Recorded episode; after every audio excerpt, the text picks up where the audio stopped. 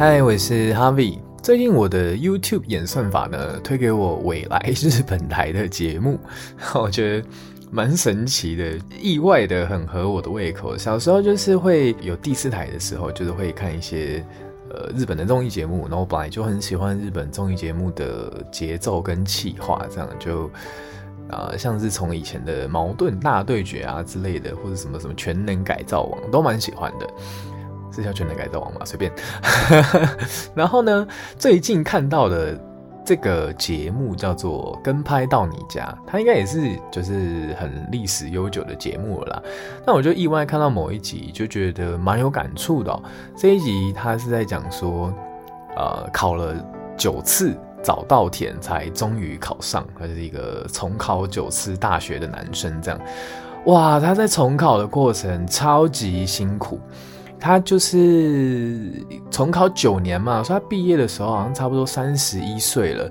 然后他住的呃租屋处呢，大概只有可能三平左右的大小，超级小。然后他也是就是疯狂打工去呃有那个重考的报名费啊跟生活费这样，非常非常辛苦。那我看完这个呃综艺节目。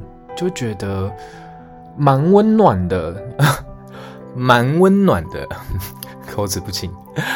看完这个节目的瞬间，我脑袋跳出很多的想法。我其中第一个想法就是先回忆我那时候在准备考大学的过程。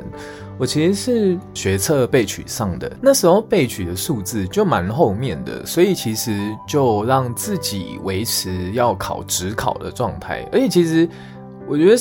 身边老师都会开始说服你说：“哦，其实你很适合考职考啊。”然后我就呵 高中嘛，就是在一个私立学校环境，那你你唯一会做的事情就是读书，所以你就觉得哦，考职考好像也没什么大不了的这样，所以其实也蛮全力在冲刺指考的。然后呃，可是身边有些同学放榜上了嘛，就会开始。呃，耍废啊，开始快乐啊，玩游戏啊之类的，那你就要心就要定住，然后不要被受到影响。可是某种程度上，你就会觉得啊，好像有一部分人就就解脱，一部分人就还在蹲苦窑这样。那如果心不够定，是真的会蛮受到影响的。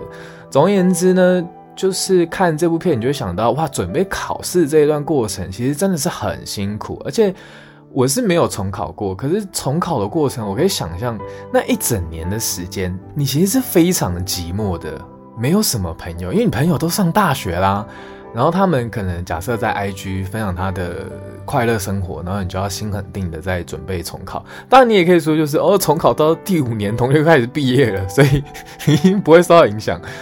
但我觉得节目中那个人他应该，呃，比较少滑什么，呃，社群软体啦，所以他某方面对这方面的影响应该比较小一点。但我觉得那个过程还是压力蛮大的。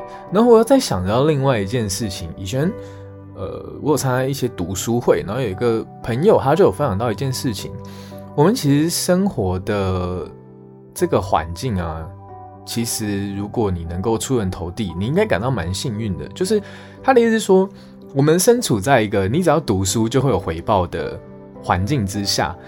但是呢，如果你把很会读书的人丢到史前时代，那他可能很会读书，但不会狩猎，他就不会有这么强的社经地位。所以他应该感到的是，是环境选择了他，而不是。他打败了环境，类似这个观点啦。那我就觉得其实也蛮有趣的。所以你看他这么认真，想要在这个环境之下达到可能社会的预期，或是翻转自己的社经地位，就觉得自己真的是某方面蛮幸运的。然后也为这样很努力的人就抱持着很大的敬意。这样，然后节目还有一段让我蛮有共鸣的是，这个重考的学生他房间有一本。东大特训班的书，我其实也非常喜欢东大特训班这本书。我是看漫画了，然后 我我尤其喜欢的是教数学的部分。当然，就是可能因为我自己是数学家教老师，但我蛮认同他的做法，就是台湾很重视填鸭式教育，那填鸭式教育到底好不好？那东大特训班有一段就是他在教一群呃数学底子就已经不太好的学生混混，然后他们想要认真读书嘛。那他们一开始好像印象中好像是疯狂给他们那种基本的加减乘除的运算，当然不是那种个位数，可能二位数或三位数，然后去练他们计算速度的反应。这样我非常认同，因为你今天就是活在一个填鸭式教育的。制度之下，如果你反应速度比别人快，计算够快的话，你就有更多的时间去解更多的题目。所以那就是基本功要打好。然后也回到我自己的教育经验，我记得我刚开始接家教不久的时候，就遇过那种超级容易粗心的学生，就是基本的加减乘除运算就是会算错。然后对我来说，我当然不是要去责备他嘛，所以我们当然要想办法去解决他。然后那时候就回忆起。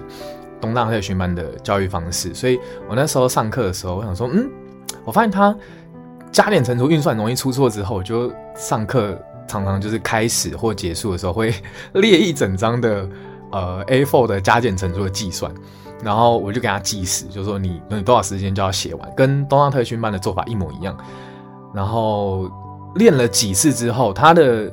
运算上真的有显著的进步，然后这件事情就是有效，所以其实你回头看东大特训班的方法，我是觉得他真的是另辟蹊径。其实也不是另辟蹊径，它本来就是教育就是这样，你为了去符合考试制度，然后去设计了一套教育方式，然后所有人都有可能去在这个考试制度下存活下来，得到一个好的成绩。所以我觉得其实蛮励志的。然后，对啊，就是可能也许是。